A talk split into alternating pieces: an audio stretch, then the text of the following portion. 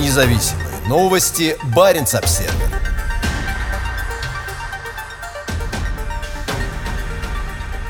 На пограничном пункте пропуска Рая Йосипи построено новое здание, использующее возобновляемую энергию. Новое здание контрольно-пропускного пункта на границе Северной Финляндии и российского Кольского полуострова частично питается энергией солнца. Оно откроется осенью этого года. Рая Йосипи расположен в пятидесяти километрах от Ивола и является важнейшим пунктом пропуска на границе между Мурманской областью и Финляндией. Рая Йосипи был открыт в тысяча девятьсот шестьдесят седьмом году, хотя сам пункт начал работу еще в тысяча девятьсот сорок пятом году и получил официальный статус пограничного пункта пропуска в шестидесятых годах. Ежегодно, за исключением две тысячи двадцатого и две тысячи двадцать первого годов, российско-финскую границу там пересекает около восьмидесяти тысяч человек. На строительство пункта пропуска был получен грант программы приграничного сотрудничества Kolarctic, целью которого является поддержка приграничного сотрудничества между странами Северного Колота и северо-западными регионами России. Текущий бюджет строительства и реконструкции составляет более одиннадцати с половиной миллионов евро, из которых грант покрывает более десяти миллионов евро.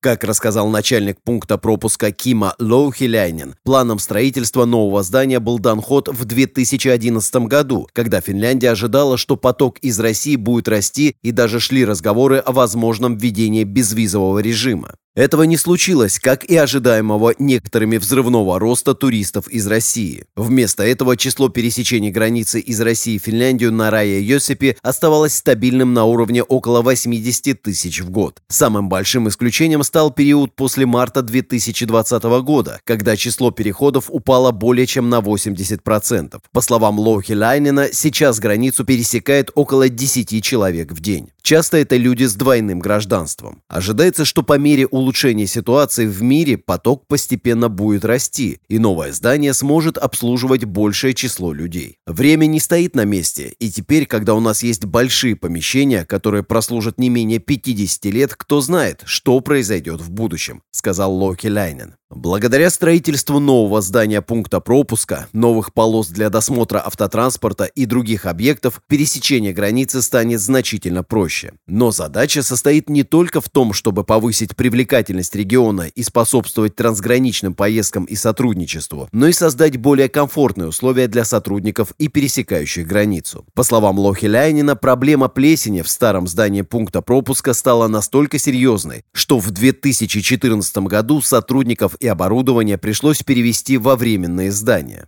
Новое здание строится в нескольких километрах от старого, которое впоследствии снесут. По словам Лоухеляйнина, переезд в новое здание может начаться уже этой осенью. В новых зданиях также учтены вопросы экологии, и в них будет по максимуму использована солнечная энергия. По словам Лоухеляйнина, новое здание будет отапливаться древесными гранулами, для сжигания которых рядом с главным зданием установлена котельная. Пеллеты заменят жидкое топливо, которое использовалось для отапливания старых зданий. К счастью, сейчас такие вещи автоматически принимаются во внимание. Это более современный подход, сказал он. Пеллеты изготавливаются из отходов деревообрабатывающей промышленности, и даже в одной грануле содержится много энергии. Лоухеляйнин и его сотрудники также учли особенности местности. Для предотвращения доступа на территорию пункта пропуска животных, в особенности оленей, новая застройка будет обнесена изгородью. Когда началось проектирование, Лоухеляйнин пригласил на встречу местных оленеводов, чтобы узнать об их потребностях и чтобы новая застройка не повлияла отрицательно на их работу, и они могли бы продолжать дальше беспрепятственно использовать места выпаса и переходы. Новый пункт пропуска сможет обслуживать больше человек и сделать пересечение границы более удобным как для сотрудников, так и для туристов. Но самое главное, что здесь будут созданы безопасные условия труда для сотрудников, которые смогут въехать в новое здание после почти семи лет во временных помещениях.